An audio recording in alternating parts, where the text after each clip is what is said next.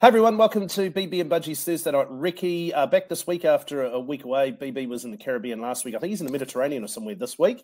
Um, I'm sort of flying solo. I've got a special guest with me, Haydn Mackenzie, who we thought was one of the standout performers of Rally New Zealand a few weeks back now. Um, Haydn, thanks for your time. Uh, just describe your experience at Rally New Zealand. Obviously, international events, um, a whole lot of new rules and regulations. How did, how did you find that aspect, sort of dealing with the um, the logistical side of it? Oh, look, to be honest, it was actually really tough. We we had a um, leading up to the event uh, was challenging. It was look, we hadn't done anything like that, and look, New Zealand hadn't done this event for such a long period of time, running under the FIA rules it was the question of getting our cars to a standard that we are all happy with and uh, that the FIA was going to be happy with us running. So just getting to the event was actually a marathon, and there was a few last minute changes, and and hey, even everything down to our race suits didn't arrive till the, the Wednesday of that week. So it was it was good to get everything together, and we're stoked to go straight through scrutineering because that was, I suppose for me, uh, there was quite a bit of tension there to make sure that the car was going to go through. So once uh, once the car actually went through scrutineering, we knew it had passed. Um, a lot of relief then, and uh, and we could actually look forward to the event at that point. Yeah, I mean the great thing is, you know, all of our New Zealand competitors were able to sort of tick the appropriate boxes. We had no dramas there, so massive well done to, to everyone for, for clearing that hurdle. Um, I'm sure there were a few late nights and, and nervous moments leading into it, but like once once you sort of got into it and and competing, um, you know, as I said, I think sixth you finished sixth on the Friday on League One. Yes. Um, but that that result, while it looks impressive on on paper, it doesn't sort of explain just how fast you were. It looked like there was a significant jump up in outright speed across the weekend for you. Was that down to you just pushing a wee bit harder, down to the fact the car was better than perhaps we all thought it was going to be, um, or a combination of? I'd like to think on uh, that. Look, we've got like myself. Uh, it's um, I'm still pretty new to the AP4, so a little bit of time under my seat there. Uh, you know, under my belt actually before the event. So I think I was probably driving better. The the roads on the Friday, I think, really suited me. Uh, I, you know.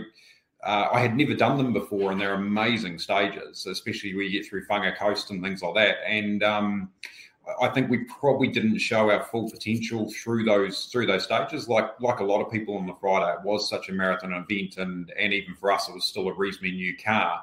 Um, to be honest, we were our goal for the for the weekend was just to actually finish Friday. Like that was that was going to be tough, but. Um, you know, we had we had teething problems with the car on Friday. Uh, we were unfortunately having to fully stop the car, shut the car down mid stage, reboot it.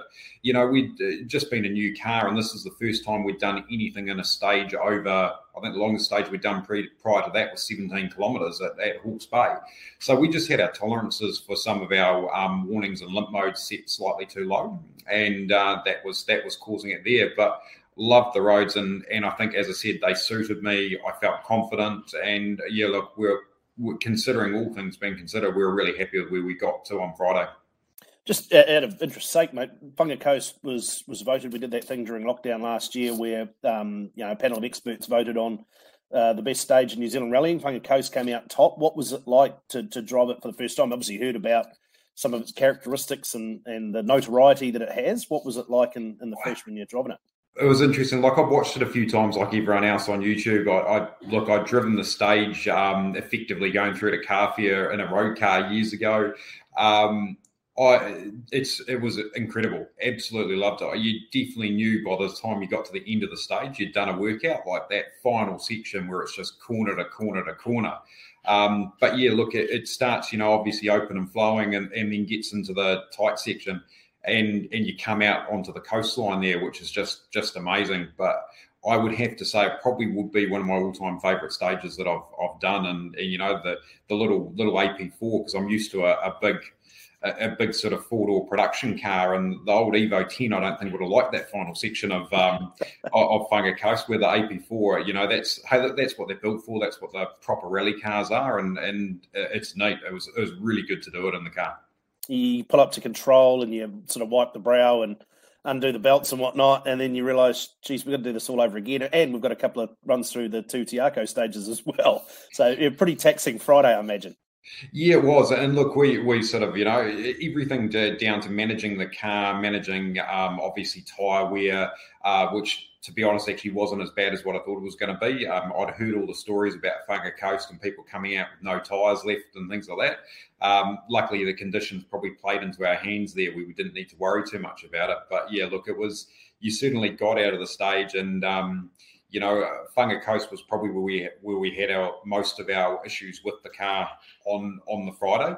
Um, so you know, we got out of the stage feeling feeling like we'd actually done a really good job, and it would have been great to see what we could have done if the car had actually um, played ball right the way through. But I think everyone, as I said on that Friday, has their own stories, and it was it was a it was a long day. Um, I can honestly say when we got back to the service park, I think it was about nine o'clock at night.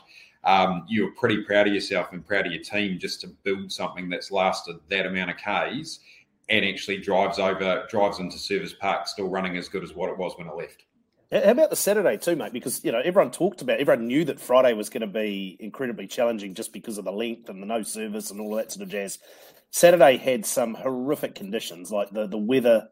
You know, it wasn't flash on Friday, but it was absolutely horrific on on the Saturday. How did you handle the some some challenging stages north of Auckland as well? Yeah, well, that like I knew at least those stages. A few of them I actually I'd done. I, that was my first rally where I did Rally Auckland, so I did a few of those stages um, back in 2020, um, and and we were quick in the the Evo nine when we when we did those. But I think for me, the first, this is the first time I, I've driven a damp stage before. This is the first time I've actually driven a proper wet stage, and I think the thing was I was on the Saturday. Look, we our goal was we'd actually built a bit of a comfortable um, sort of buffer in the in the in the times there where we wanted to sit. And the Saturday for us, look, it was a conservative drive to get through. I, you know, I don't know when we'll hopefully we'll get another chance to get a WRC back. But my big thing was I wanted to finish and wanted to finish, you know, at, at, at a good as as good a position as we possibly could. So with the changeable conditions and like I mean the every corner seemed to be different on those stages on Saturday, and you you'd have grip one moment, then nothing the next, or or even partway through a corner. So that was that was actually a learning curve. Um, that was the only time, unfortunately, uh, where the car the whole weekend we did have a slight little let's go wide moment and clipped a bank, but testament to how strong the AP4 cars are because it didn't even know and there wasn't a mark on the car. but no, it was um, the st- the stages are incredible, but it's um, and I actually did really enjoy those stages. But the certainly the grip conditions were were something which I wasn't expecting just how changeable they were. But we, we were happy to get through by the end of the day. Well, mate, yeah, great performance. Congratulations on on uh, a job well done over over that weekend. Um, you know, just tell us a little bit about the background of the car. I think we've sort of heard from you before, but this is the ex Shannon Chambers Yaris, um, now known Albany Toyota Yaris. Um, yeah. How much how much work have you sort of done on it? Because the first time it's it's competed in action was at Hawke's Bay. Yeah, so we we've done so. Shannon Shannon started building the car. I think it was 2017 um, as as a sister car to the one that Jack was uh, originally running, um, and so when we got it, it was together as a roller. Um, he'd done it. He'd obviously done a huge amount of work to it. Um, but what we did is that we weren't sure we were exactly where we are at with the car, so we basically pulled it back to a shell and started and started again, put it all back together. Um, you know, obviously we changed all the, all the suspension in it. Um, and then we ran it initially with the 1600 4AG motor in it. Um, but what we did is that we decided we'd like to go for um, something probably a bit more modern underneath the bonnet. And hopefully, we were easier to get parts, more reliable, and so on and so forth. So we put in the three cylinder GR Yaris motor.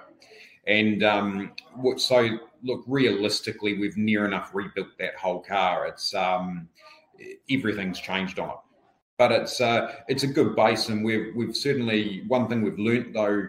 Uh, going through that, we've actually got a lot of um, improvement work that we can do in the off season. Um, you know, right the way down to things like at the moment we've had to limit all the travel of our suspension and everything on the car because the, the car isn't um, tubbed to the maximum degrees and things like that.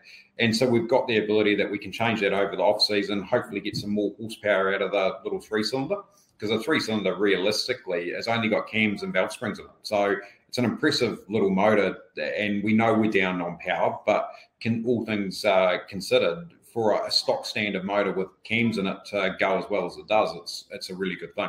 Yeah, absolutely. I mean, do you have to you know, have you started thinking, I guess, post Rally New Zealand about ambitions for, for next year? Because you've now had a, a fair few rallies, a couple of years worth under your belt. Um, the performances there from from you behind the wheel. The car showed some really good signs uh, at Rally New Zealand. Do you start to think about what you want to achieve in the championship next year? I've sort of always said, look, I, I wanted to get into an AP4 and get into something that's competitive, and, and it's going to be challenged because challenging because the field has got, I think, so much better over the last couple of years, and there's some there's some really good drivers out there across the board in R5s and AP4s.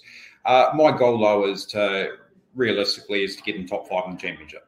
You know, that's I, I, think that's achievable. I think with a you know with a bit more development in the car, a bit more time with me behind the wheel, uh, I'd like to think that we've shown that we can have enough pace to actually do that. And like I've learnt with a lot of it is um, you need to be consistent. Look, you've got to finish. Uh, you know, we, we showed really good signs of um, brilliance in the Evo 10 when we ran it. But, you know, if I look at that season in 2021, um, out of out of all the rounds, we finished one round. Um, and that was unfortunately mechanicals that that caught us on most of it, and then a, a loss of talent with me and Timaru. But I, I, think the thing I've learned with that is to look to actually do a championship and do it properly, and it's even the same as WRC. Um, you've got to drive within your limits and actually have the car there at the end of the day as well. Like we can all be really quick, but I don't want to come off the road. And, and for me, you learn nothing. Uh, that was one thing I got out of that season with the Evo is that I learnt nothing on the side of the road. And so, uh, my big push next year is have the car good and reliable. Um, you know, we want to obviously start pushing the car, and I, and I certainly don't want to drive it exceptionally conservatively, but we'd like to be in the top five.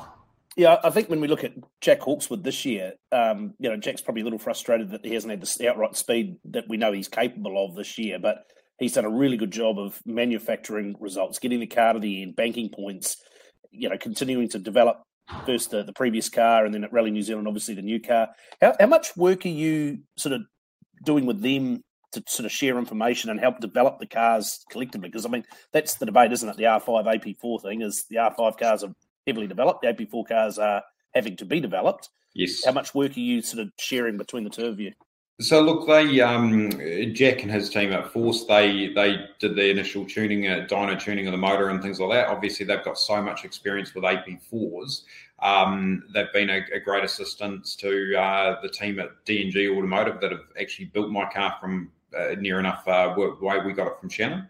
Um, so we and we obviously helped out initially early on and gave them a three-cylinder motor, which they had designed all uh, bell housing adapters for, and that so it could speed up the process of both cars.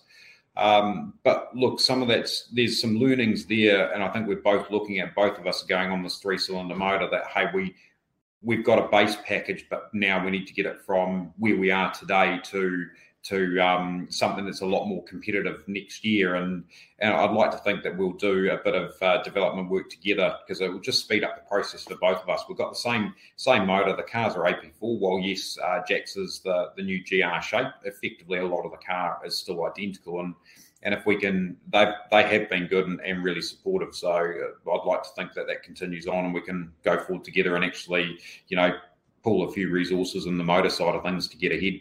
Yeah, absolutely makes sense, doesn't it? All right, mate. Just to finish here, it would sort of delve into a little bit about your backstory. We obviously know um, that you've done a lot of circuit racing and, and Tiger and whatnot. Um, BB told me that you spent a little bit of time on two wheels and have some international experience. Tell us about that and just a little bit yeah. about your background. Yeah, so like I've ridden motorbikes um, basically uh, all my life. Um, haven't done a huge amount of competitions and in, in New Zealand or anything like that, but uh, it was one of these. Hey, we've all got bucket list uh, events or, or, something that we want to do, and I've watched ever since I was I was young. Uh, Red Bull Romaniacs, which is an extreme enduro in Romania, and uh, and that's probably one of the biggest extreme enduros on the worldwide calendar. So you know, I, I, at that point there, I wasn't doing any car racing. I'd stepped out of cars realistically, um, sort of 2010ish and um, I'd just been doing you know enjoyable uh, motorbike events and things. And what sort of started, I remember after a, a competition, an extreme enduro competition here in New Zealand. Um, which I have to say we initially failed. Me and a friend failed quite miserably on. We thought we were a lot better riders than what we were.